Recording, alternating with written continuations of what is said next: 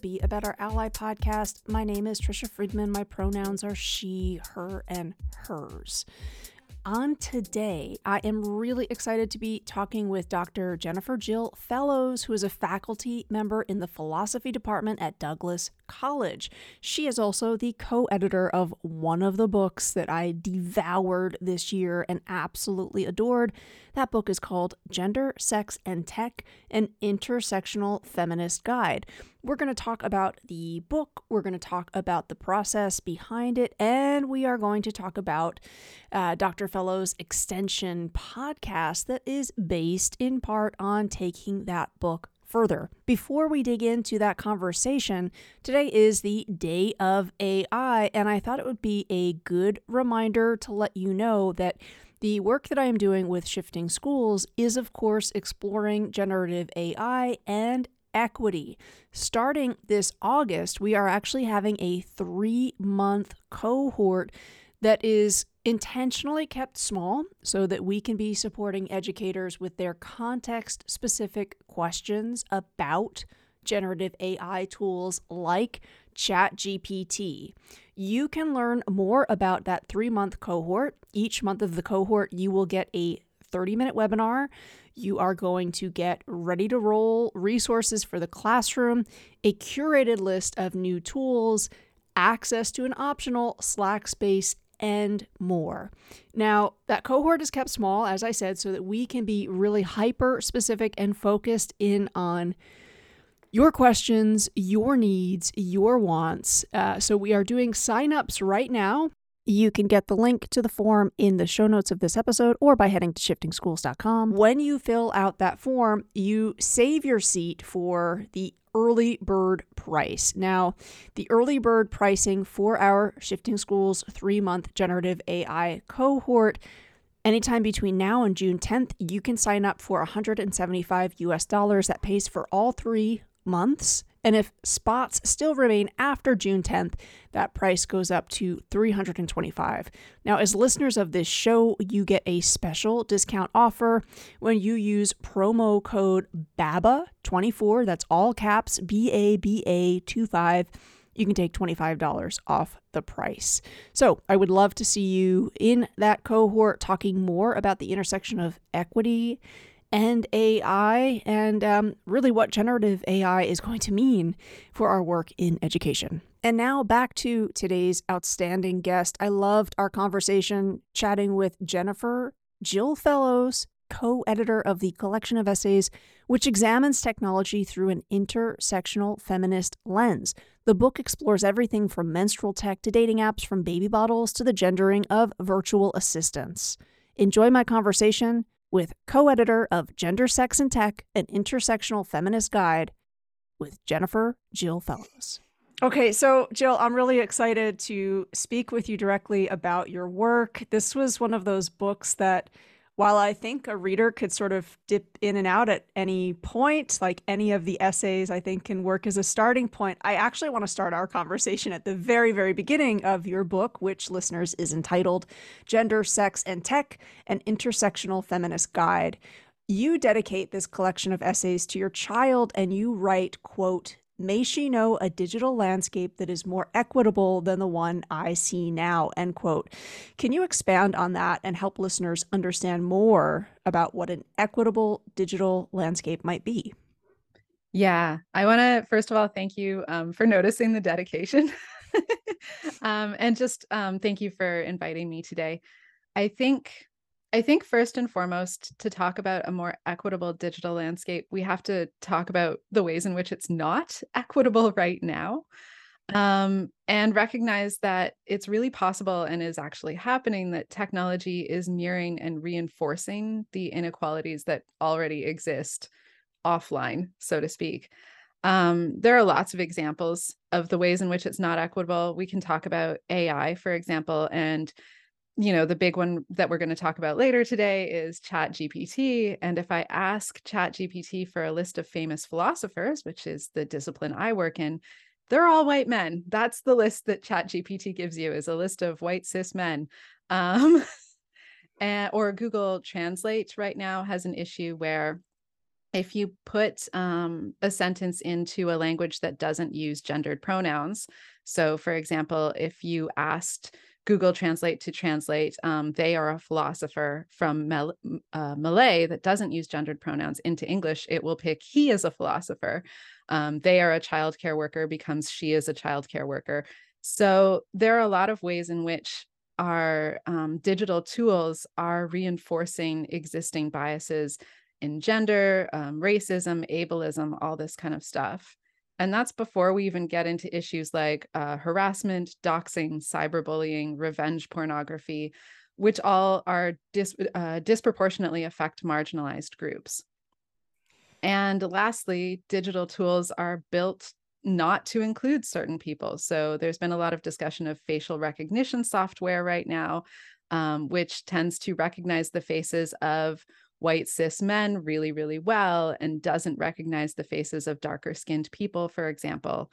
Um, and natural language programs, which are trained really, really well on what's known as standard American English, but don't recognize people speaking in other accents, even if their accented English is, um, even if English is their first language, but it's accented in a way that's not quote unquote, I'm using my air quotes, standard American.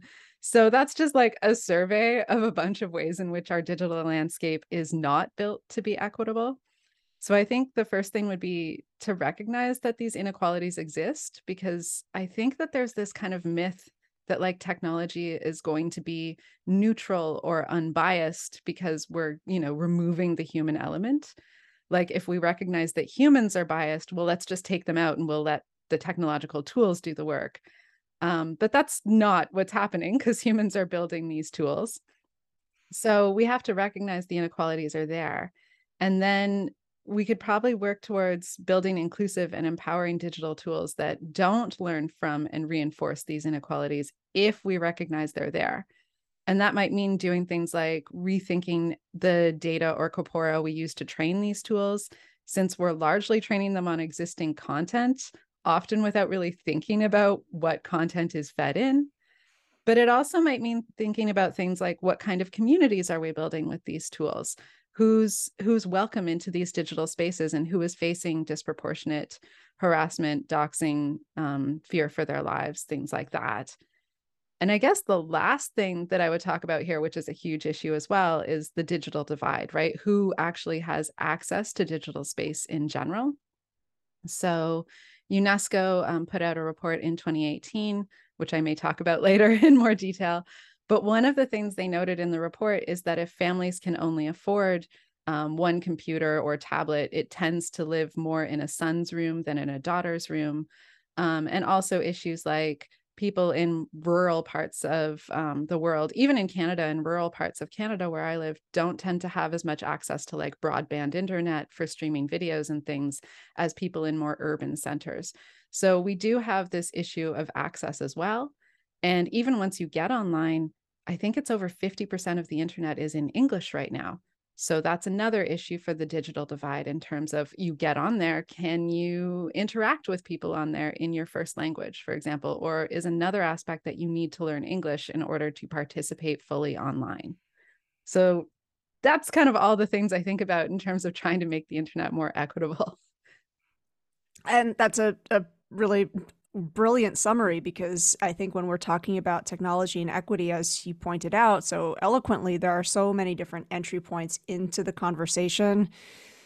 All of them, again, I think need to be centered in a way that is not about the, you know, I see a lot of focus on productivity or, you know, just yay, innovation and not necessarily enough questions. And I feel like we need to learn from not so far off history in you know what happened with social media um, and when we weren't necessarily thinking very carefully about the way that that was deployed. And you know you, you bring up generative ai tools like chat gpt and that of course they're not neutral because they're based on things that we have said and shared. And i learned recently that Wikipedia, which again has been a source for ChatGPT, 80% of Wikipedia has been written by men.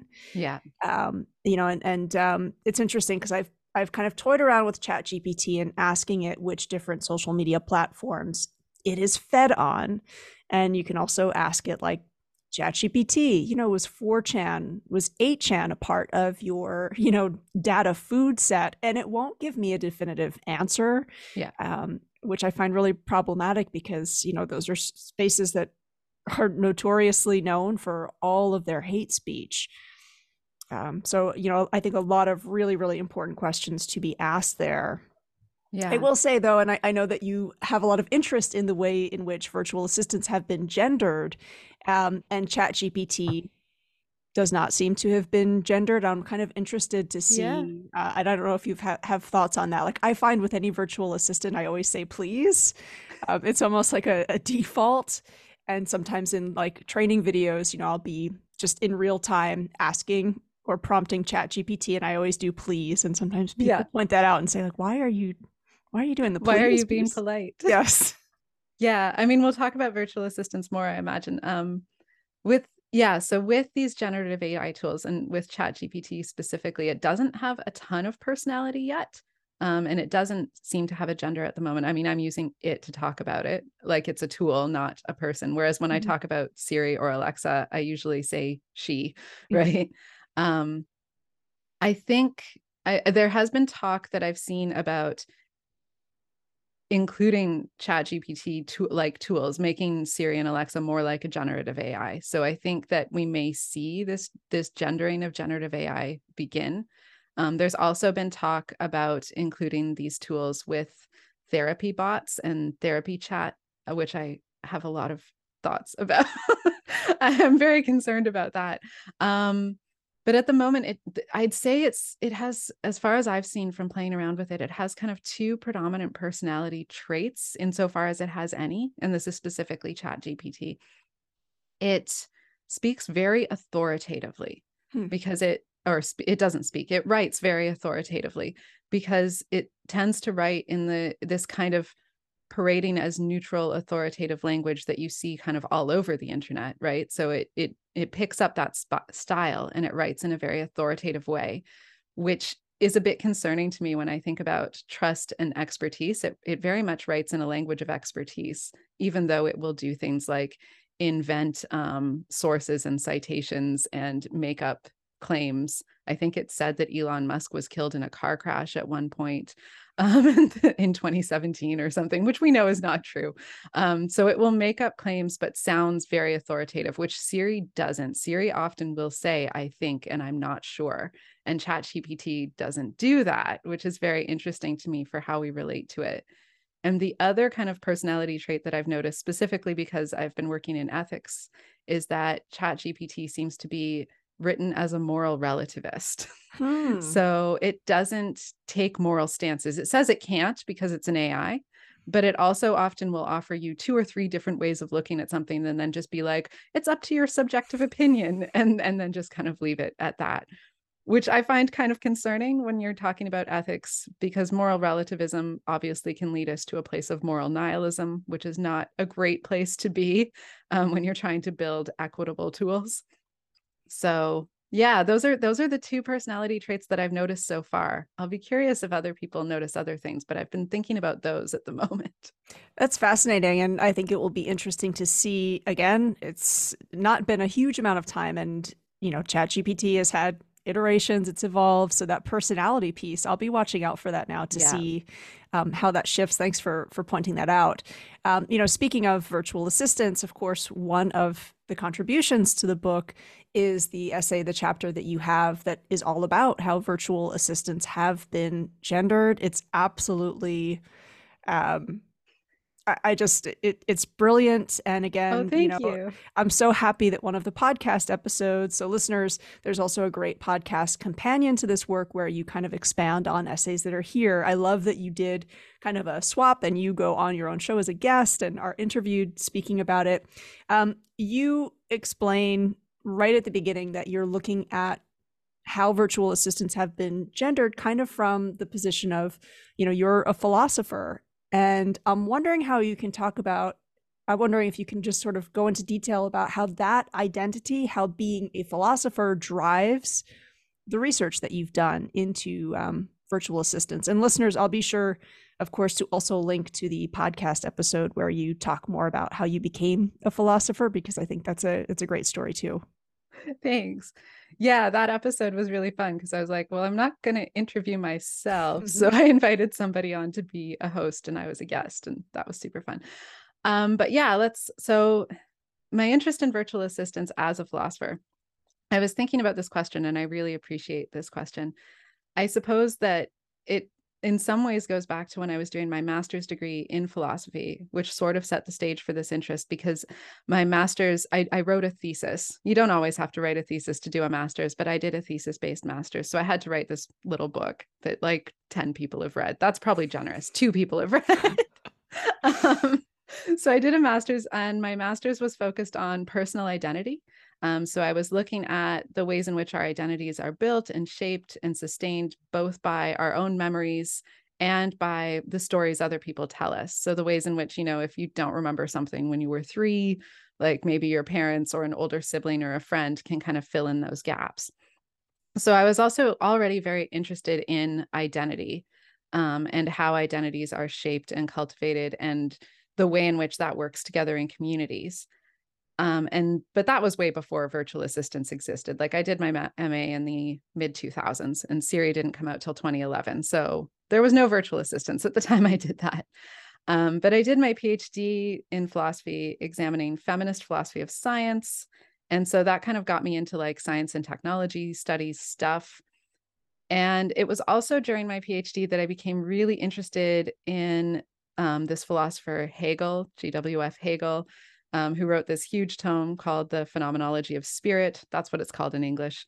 Um, and in that tome, he has this discussion of the master slave dialectic. This didn't actually relate to my PhD dissertation at all. It was just something I was interested in. Um, and I remember this is so stereotypical going to like coffee shops and and bars with other PhD students and all sitting around with our giant phenomenology of spirit books on the table with our beers and our coffee and trying to figure out what Hegel was saying because it's super not clear. That's what you do, right? Mm-hmm. When you're a grad student. Um, but the master slave dialectic is this idea because it matters when I get to virtual assistants. So I'm going to talk about it now. So it was this idea that um, when a self conscious being comes in contact with another self consciousness, there's what Hegel called this kind of struggle to the death. That's a little metaphorical and a little hyperbolic. But what happens is you come in contact with another individual, and I'm just going to say person for the sake of this. Um, although I know Hegel can work at other levels for any philosophers who are listening. So you come in contact with another person, and you feel pulled out of yourself. You feel like you're seeing yourself from their point of view and you start worrying about like even superficial things like is my hair okay? Am I gesturing too much? Am I being weird? Am I going to be accepted? Um, and so for Hegel, what happens is that you want to try and kind of assert control over the situation so that you can kind of regain control of yourself. And so he says you get into this power struggle with the other person and eventually, what happens is one person um, emerges dominant and the other person becomes subordinate. And the dominant person gets to kind of dictate what's going to happen, and the subordinate person works for the dominant. So it's called the master slave dialectic, but another translation is lordship and bondage. And so you can really see this with the lord and the bondsman, for example. So if you think of the lord, they're the ones that have all the power.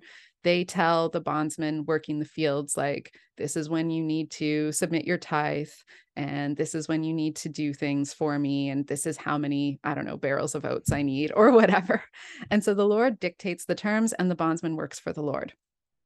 Quite quickly, a number of philosophers noted that this relationship exists in a lot of places, right? So, okay, we don't have a lot of lords and bondsmen kicking around anymore.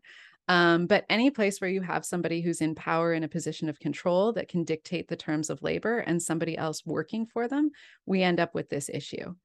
And this creates for Hegel both a power asymmetry, but also a knowledge asymmetry.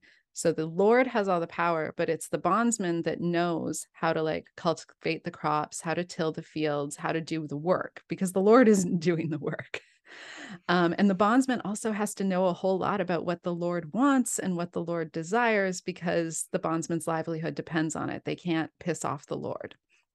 So we can also see this where it matters for virtual assistants um, in relationships between bosses and assistants, that the assistant often has access to the boss's email, to the boss's calendar, knows a whole bunch of things about the boss's schedule, may know how the boss likes their coffee made, all that kinds of stuff. And the the boss may not know a whole lot about the assistant. So there's a, this power and knowledge asymmetry that happens. So that's kind of floating around in the back of my brain. Fast forward a few years, and I'm teaching a feminist philosophy class at Douglas College, where I work. And we're looking at gender and gender identity. And some of my students are asking, like, well, what does it mean to have a gender identity that may be different from the sex assigned at birth, for example? and it struck me we, we were reading a bunch of great um, articles by um, uh, trans philosophers so there's uh, a philosopher talia mae bettcher who's fantastic talking about gender and identity and um, some other philosophers that we're reading but it also struck me that like oddly siri is kind of a fantastic example because siri doesn't have a sex that was assigned at birth but siri performs a gender um, and Siri is programmed to perform a gender for us to make it easier for us to relate to her. And so I began to research Siri and her gender and wonder why she was the way that she was. Why is she female? Because she was rolled out as female. They're all rolled out as female Siri and Alexa and Cortana, which is kind of on the back burner right now. Um, and Google Assistant, even though Google Assistant doesn't have a female name was rolled out with just a female voice at the time. And it's more than just the voice, there's also manners of speaking. Um, and the name, and in some cases, there were elaborate backstories that were designed for some of these assistants. And I really started wondering, like, why is this? Why, why are they all gendered? Why are they all performing a feminine gender, a, a female gender? And that's when I found the UNESCO report that I talked about earlier from 2018, which is called I'd Blush If I Could. And it's online. And I recommend everybody check it out. And holy hell, Hegel is mentioned in it. wow. yeah. Um, UNESCO says that Hegel makes this point that the possession of a slave dehumanizes the master.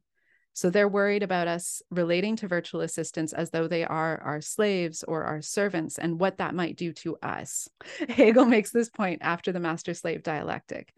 Um, and so UNESCO is really concerned that it's possible that possession of Siri dehumanizes us um, in ways that would make um, populations more likely to harass or um, otherwise be sexist towards women in uh, when they're not digital to real women, right? So if we treat Siri and Alexa in ways that are dismissive of them and that they're just kind of our servants, would we start doing the same thing to human women? And if especially they they spend quite a bit of time talking about the effect this might have on children, right? So you say, for example, you always say please and thank you. And there were some trials that were done that required children to be polite to digital assistants as a way to try and potentially mitigate this problem. And so I think UNESCO is right that this is a potential concern. Um, but I also thought maybe something else was going on here that Hegel also talks about. So Siri, I think, is designed as female because she is purposefully designed to signal submission.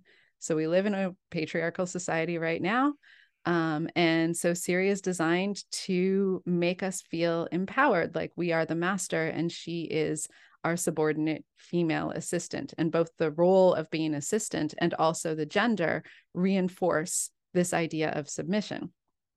And that's strategically a marketing, like a smart thing to do because we're all concerned that robot over- overlords are going to take over and and destroy humanity. So Siri signaling submission is is a clever thing to do. But it also means that when we think about what Hegel said regarding knowledge and power, if we're being told we have the power, then it's Siri and Alexa that have the knowledge. Mm. And they do. Like we give them so much information about ourselves. But also, do we have the power? Not really, right? Like Apple and Microsoft and Amazon are extremely powerful companies. And so I the main claim I make in this chapter is that these companies are faking subordination in order to gain all the knowledge that Hegel said could be found in the subordinate position. But they're making us feel empowered, but we're not necessarily being empowered by these tools so much as we are just feeding a lot of content and information to these companies that they can use to nudge our purchasing decisions and manipulate us in other ways. I, yeah, that's again, you know, when we think about how highly personal the information is that we give to those companies, you know, and then I will often hear folks say, like, oh my goodness, I can't believe that, you know, again, Amazon nudged me or something nudged me to knowing a product that I was going to have to buy, like before I knew I had to buy it. But it's sort of, um, I, I think the phrase is luxury surveillance. Um, you know that that again, it's sort of, you know, we're we're almost paying to be observed in this yes. way. Um, yes. But you know, I have to say, I, I love what you're doing here because I think sometimes in education, folks almost position the humanities or philosophy as like the opposite of STEM or technology. And this is much more of a, you know, kind of a, a disruption of that and saying like these, you know, this interdisciplinary approach is going to be necessary. Um, it yeah. is not that, uh, you know, these things, you know, philosophy, you go over there, science, technology, you go sit over there never talk to one another um, you know, and I think right now we're hearing so many folks talk about kind of the defunding of the humanities, and you're reminding us that I don't know. I almost feel like now is a time that we're going to need to lean into that perspective um, in a, in a very big way. It's really concerning to me that like Microsoft just laid off all their ethicists, for example. Like we we need really robust ethical thinkers at the moment to think through what's happening and what the implications would be of what's happening. Um, and I'll also say that I, I mean, I've worked into interdisciplinary for a number of years. Science and technology studies is kind of a fundamentally interdisciplinary area of research that brings together scientists and engineers and philosophers and historians and rhetoric scholars and uh, sociologists and i'm probably forgetting some people psychologists. Like it's a it's a huge interdisciplinary area um, that i think is is very very needed right now. Like we need to not think in silos at the moment. Um, and i think to some degree the division of disciplines at the post-secondary level is a little bit artificial like when I went to grad school, the first thing I'll note is that people don't always know this, but philosophy actually ranks with STEM sciences for underrepresentation of women, um, which puts it a bit of an outlier with other humanities. So, about 30% of professional philosophers are female right now, um, which puts it kind of the same as science and engineering, maybe not engineering, although engineering has made a lot of gains at the moment. So, maybe.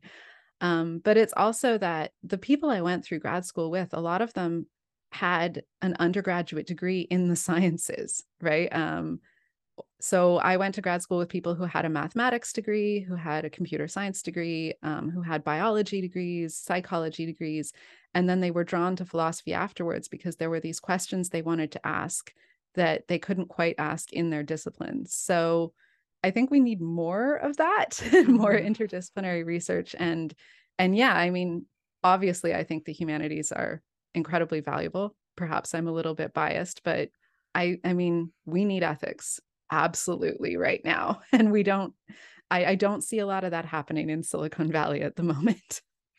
No, and you're right. And I, I think, again, we're going to continue to need it um, in even more urgent ways. But I, again, I just want to point listeners of the show back to the book. You know, many of my listeners um, teach in IB, the International Baccalaureate Program. And they have students who have to write their extended essay and often, you know, helping students kind of find where do you want to focus your research efforts because they're sustained over a big period of time. And I think this book is such a great one for high school librarians to make sure they're stocking up on because I think it really it opened up my mind to the many different directions um, that a researcher could go. And just again like there's a lot of overlap. So um, you know if you're interested in AI and mm-hmm. you're looking for a different lens to bring to it um, you know you're interested in in technology broadly and you want to find like a really niche special way of of kind of exploring that this book just does a really great job i think of showing there's so many, so many different directions to go. Thank you. Yeah, one of the things we also really tried to do in the book was uh, obviously there are a lot of chapters on digital technologies and specifically like social media and virtual assistants and things like that. But we also tried to talk about more what might be better known as material technologies as well. Um, so birth control pills and menstrual supplies and um, those kind of thing, uh, assistive technologies for disabled folks and stuff like that. To to just not just think of tech as digital, which I think is quite often a a default position that a lot of people have when they hear tech they think digital and of course those aren't the only tools that have shaped our reality or our experience right now. Yeah and and again i think um, you do a great job of showing how significant that influence is. So uh, you know again listeners please just order the book make sure that your local librarian has it stocked up. Go um, libraries. go libraries. Uh, chapter 9 is an essay about artificial intelligence. And I, I'd like to quote the, the scholar who writes this essay, Sahar Raza. Let me know if I'm mispronouncing that, please. Sahar Reza. Thank you. Um, I'm, I'm going to quote from that that essay. Bear with me. I know that you edited this. Uh, no worries. So, quote, like many millennials who grew up in the age of the internet, I have seen firsthand how our dependence on search engines, social media, and smartphones has shaped the ways in which we think, we live, think, and relate with one another. I live in a world where corporate ads, algorithms, logics, and data collection processes influence everything that I see and do on the internet. End quote. Listeners of this show, uh, many or most of whom are K 12 educators, again, are really heavily immersed in conversations about generative AI tools like ChatGPT. And this essay reminds us we have to start, you know, asking ourselves do our students know how, you know, algorithmic bias operates, what it is? I'm wondering how this essay maybe links to questions and conversations that you know you're having about what I'm I'm thinking of as like AI's big moment. It's not new, but I would say like the general public almost doesn't have a choice as to whether or not to be aware um, yeah. of of its existence all of a sudden. Yeah. Um that's such a great question. I when I was working with Sahar Raza editing this chapter and later when I interviewed her from my podcast, I learned so much from her work and I was really appreciative that she wanted to be part of this collection. Um and she wrote this before ChatGPT, but I think a lot of what she says still applies to generative AI as well. So she uses what she calls a socio-technical lens, which is a way of analyzing smart AI technologies by keeping kind of their social functions in mind and considering mindfully who they serve and as we've talked about who they don't serve. And she notes one of the main things that smart AI does is what she calls social sorting. And this is putting us kind of in boxes and categories with quote unquote people like us that smart AI thinks are similar to us. So she says in the podcast, for example, how like her digital feeds are full of stuff about weddings because she just recently planned a wedding when I interviewed her. But her partner's digital feeds were full of like sporting events and how she didn't necessarily appreciate that divide. It, it kind of feeds you back stuff that it already thinks you're interested in and know. And it doesn't it makes it harder and harder to discover new things, new ideas, new interests, new hobbies, new perspectives, all that stuff. And I mean, that affects all of us, but there are ways in which this social sorting can be particularly harmful when we start using smart AI um, for things like the criminal justice system, where people could be denied bail, for example, based on the fact that they've been socially sorted in a biased way. Um, and so they think that um, these people are more likely to uh, recommit crimes, right? And statistically, that is not true. So smart AI tends to socialize racialized people into positions where they end up being denied bail, even though the stats show that there's really no increased risk of um, reoffending. But that's what the AI tool has learned. It's learned racism. Um, people can be denied loans based on their gender or race rather than based on, you know, whether or not they can repay the loan.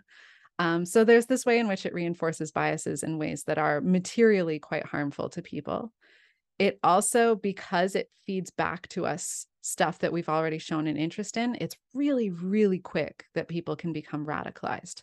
You just kind of get funneled down and I mean, I've seen this happen. So, you know, I was kind of curious about why people were anti-vax for example in 2020 so i go look at some of you know the articles and arguments that they're making. I am not anti-vax but i was curious. You go click on a few links and suddenly you're getting all these radicalized videos in your feed kind of you know talking about i don't know how vax was connected to um web technologies and and what was it? Microsoft was going to influence us all from from the vax or something like that. And it happens really really fast. So that's a concern um, regarding smart ai technologies that they're in some ways as as uh, reza says they're not very smart. They're very blunt instruments. They put us in boxes and then just kind of keep feeding that box with what we've already clicked on. Yeah, so that's one concern I was just going to mention there's a great podcast I often recommend for parents and caretakers called Rabbit Hole from the New York Times that explores like firsthand. They have people talking about uh, teenagers talking about like YouTube's algorithm and how, as you said, it's quite quick. You know, if you're on YouTube, YouTube wants you to stay there. So it's doing everything it can to, again, make sure you just keep watching videos, yeah. right? And um, anger is a great clickbait. If you're if you're angry, you stay. Yeah. It's terrible. Yeah. And I, I try to remind myself of that like anytime I am scrolling on Twitter, right? Because I've noticed it seems like that algorithm is, has tried to churn that up even more. Like, how can it tap yeah. into my outrage um, yeah. and realize like I don't want to feel outrage and anger all the time? Um, has, has been yeah. good for, for me, kind of, uh, I would say, like monitoring my own social media use.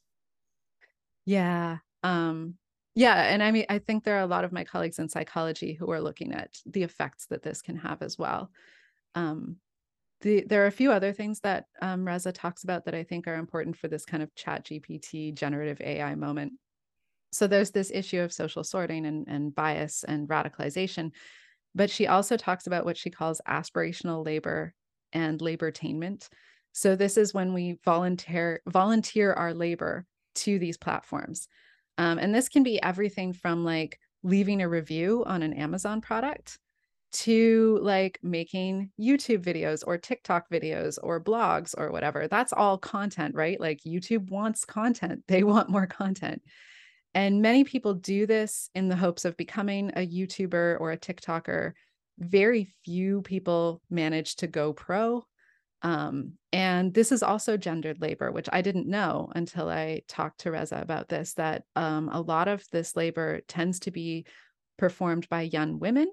And it is less likely that young women are going to be able to go pro. So that's that's another thing to think about. So when I think about um, Sahar Reza's work in the context of Chat GPT and other generative AIs, there are a few things that I notice like I said, there's still the reinforcing of bias, which happens, right? So ChatGPT gives me a list of famous philosophers that are all men. um, generative AI is still has a bias problem. The adding the fancy generative did not get rid of that.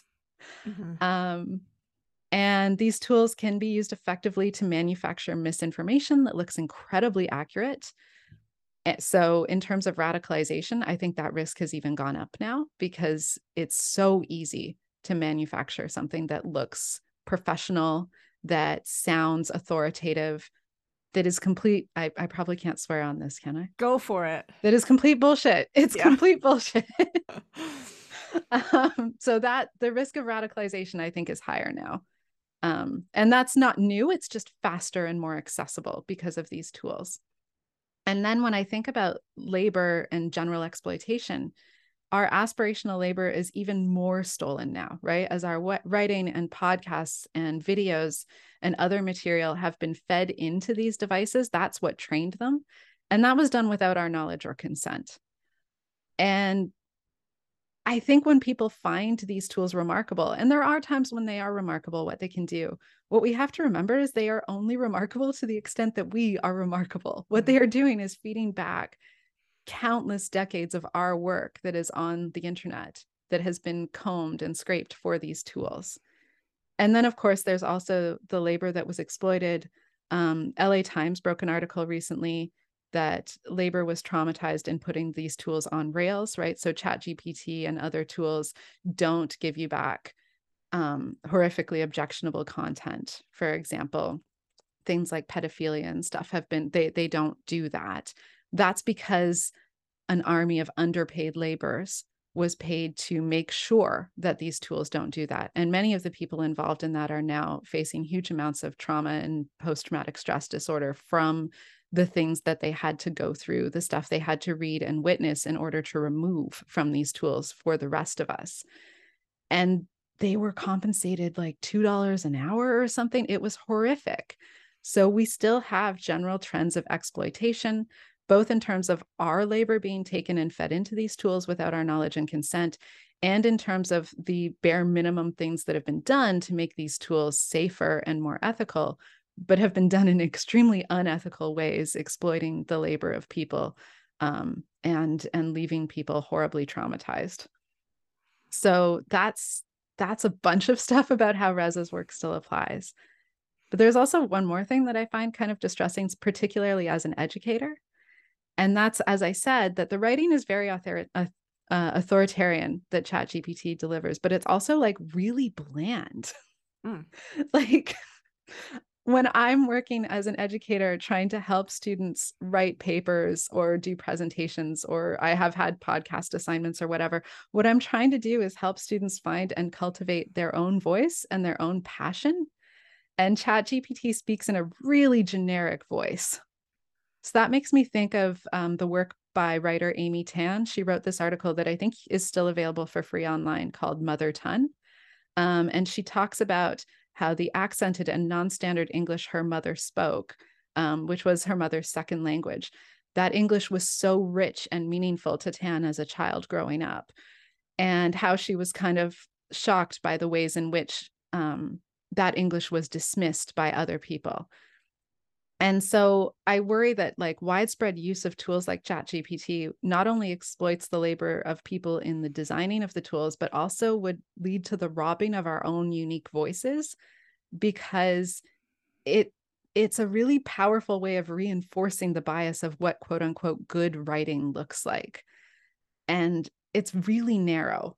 And if my students are listening, I don't want them to write like that. I want them to explore all the richness of all the languages that they speak. so, yeah. That's I love that you point that out because actually a ChatGPT activity that I've been doing with some educators and school leaders um, is I I've asked them, you know, invite ChatGPT to give you a DEIJ statement or for the teacher teacher who facilitates a SOGI or GSA group, let's ask it for a mission statement or ChatGPT, give us a mission statement for our K-12 school, and then let's do a comparison. And is yours as generic as what this has created? Like, how do we feel about that? Yeah. Um, what does that say about our statement? It, it's sort of an interesting exercise, right? Um, because I agree with you, the writing is bland, and I do think you know even even asking it uh, you know after you've prompted it for something like make it sound more professional or less formal and then what do you notice about how chat gpt is um, inferring what that means? Yeah. Um, and that's and a great exercise i like yeah it, it, it's really fun and i i think you know all of the issues that you're bringing up bringing up invite us to tinker and play with chat gpt and kind of really grapple with if this is almost like this distorted funhouse mirror of what we're saying, um, what does it have to teach yeah. us about um, about ourselves? About ourselves, yeah. about because it knows what prof- insofar as it knows anything, and it's not sentient, but it knows, quote unquote, knows what professional writing is because that's what we've told it professional writing is. And yeah, that's that's concerning to me.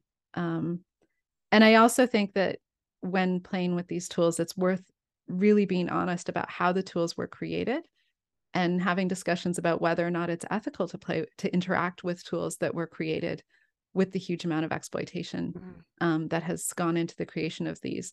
And then noting that that doesn't make chat gpt unique right? There's a huge amount of exploitation that goes into the creation of pretty much all of our smart ai tools. Um, phil jones has written a slim book called work without the worker that goes into the kind of exploitation behind facial recognition software, behind the Uber app, behind Amazon, all kinds of stuff. Like this isn't new. It's just kind of, as you say, explode exploding right now mm-hmm. with Chat GPT. Um, and I'm I'm hopeful. If I'm hopeful of anything, it's that it's actually going to bring all these issues to the surface in a way other tools maybe haven't prompted us to have these difficult conversations.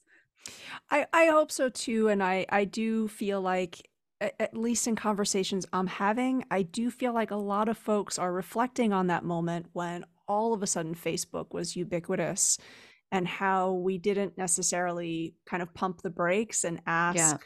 what's happening here. Um, yeah. Who's getting to make the decisions? Uh, yeah, I, I definitely think there's a lot of great conversations to be had. Thank you so much for that. Lastly, your book does have the podcast companion that we've talked about. It expands on the original collection of essays. And again, listeners, I'll give you the the link to the show full stop, but I also want to point you specifically to episode 10. I'm wondering how you can talk more about how that episode helps us dig deeper into our thinking about authenticity and why that's such an important conversation. Yeah. Um, episode 10 is where I had the privilege of interviewing Jennifer Heitz Thomas, um, whose work in the book and the episode of the podcast I think is so important. And again, I learned so much from Heitz Thomas um, and from speaking with her about her work. So the chapter um, she studies gatekeeping for uh, that trans folk face when seeking gender confirmation surgery, as opposed to the general lack of gatekeeping that cis men face um, when seeking penis augmentation surgery. So, her work specifically looks at penis augmentation surgery and gender confirmation surgery, noting that other people have done other research looking at things like um, breast aug- augmentation. So, she points you to other research as well if you're interested in that. Um, and what was remarkable to me was the different paths of access that trans folk and cis men had and the very to these various medical technological procedures so trans folk had to jump through a lot of hoops to access these surgeries, whereas a cis man could have access to surgery within about a week of an initial consultation. So a trans person would have to have psychological consultations, other procedures to go through, perhaps have to live as their identified gender for a period of months or more before they could access the surgery. Um, this could take and I'm in Canada, this could take anywhere from six months to upwards of two years, depending on where in Canada um, somebody was trying to do this. Whereas for a cis man, you could go in and have the consultation, and within a week, you could be undergoing the surgery.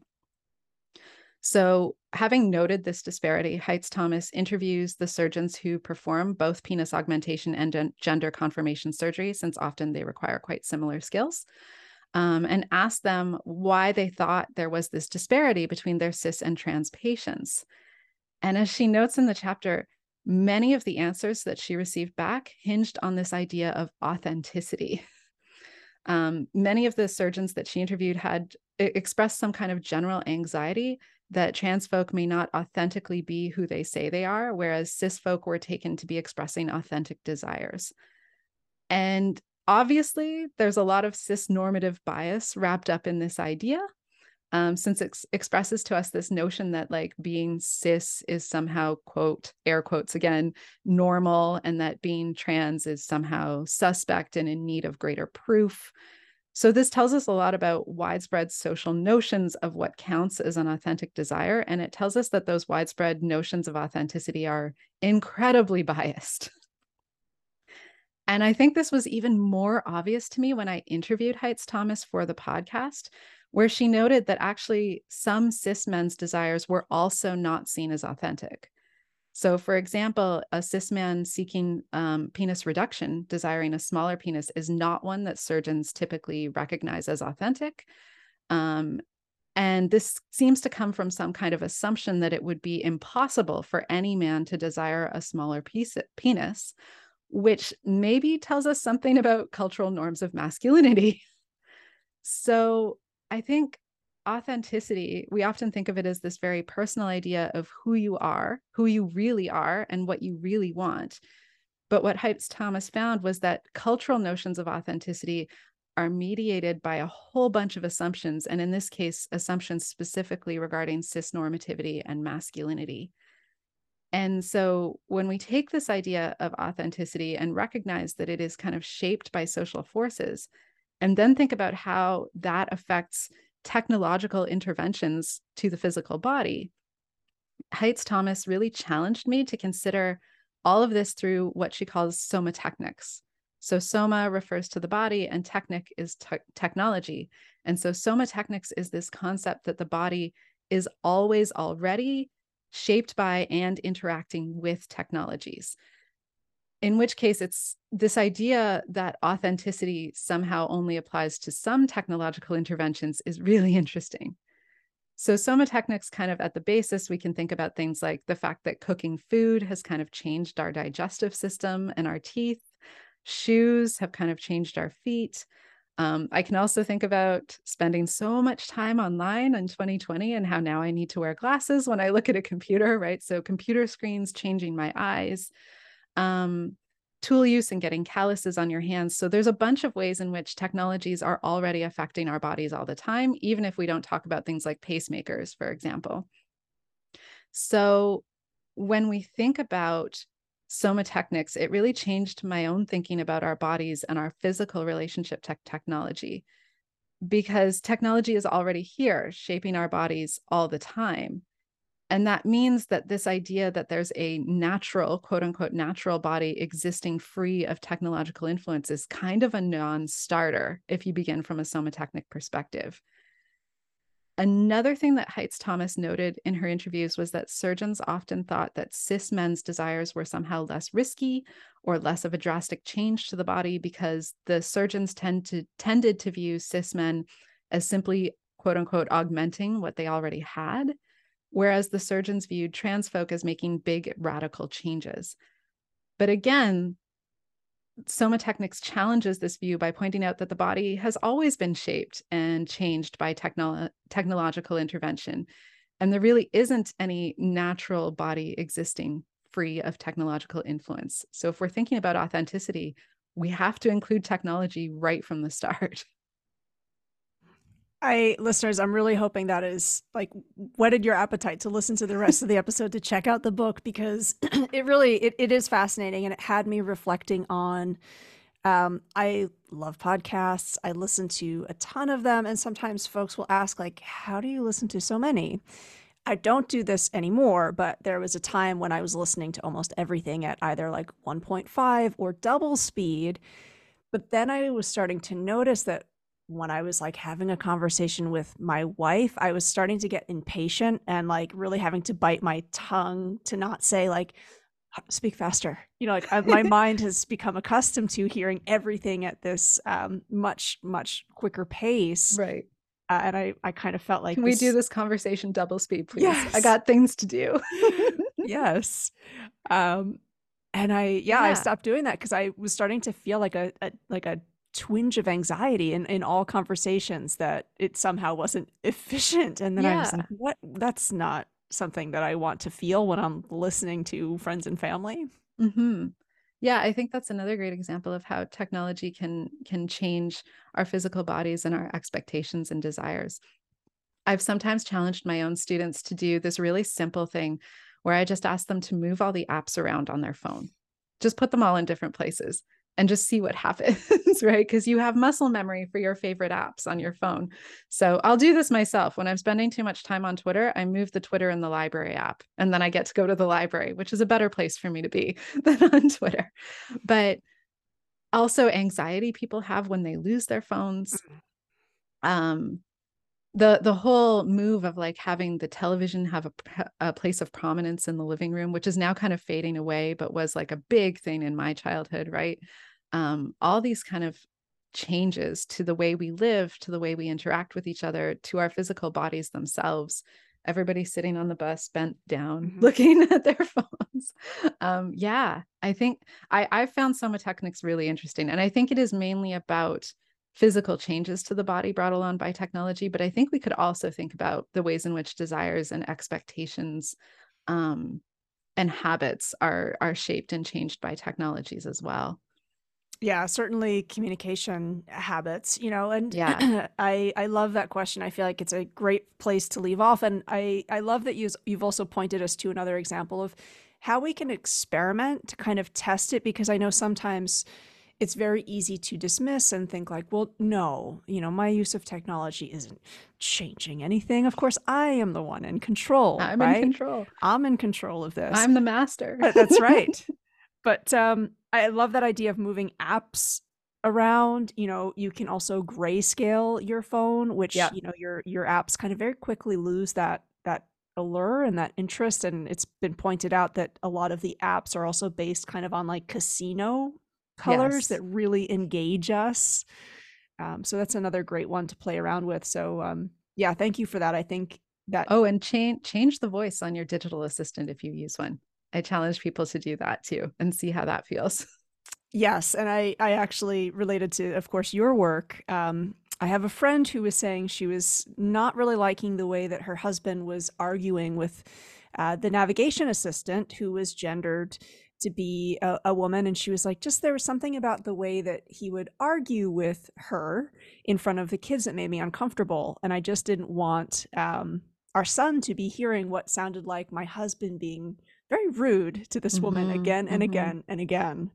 Um, so I, I kind of found that to be fascinating as well. Yeah.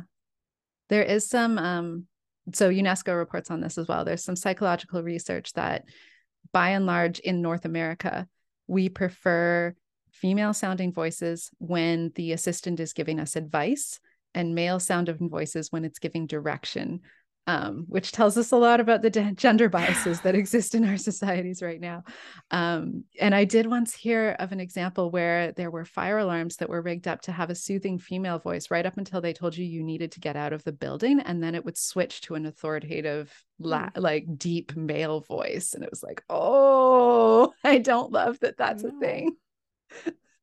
That's that's interesting. Well, again, all of all of your work is just fascinating. I really appreciate you giving up the time to come on and explain it to listeners of this show, um, and look forward to seeing more of your work. I am sure in years to come, more research uh, is always needed in this area. Yeah, we've got another um, season of the podcast coming out this summer. Um, and I'm hoping to do something more in terms of transnational feminisms and um, technology in the future. So that should be really fun. Really looking forward to that. Thank you again so much. Thanks for having me. This was awesome. Have a good one. Listeners, you can learn more about the book discussed by heading over to the show notes as well as the podcast Gender, Sex, and Tech. If, like me, you end up binging season one pretty quickly, good news season two is out very soon on June 2nd. See you again next Thursday.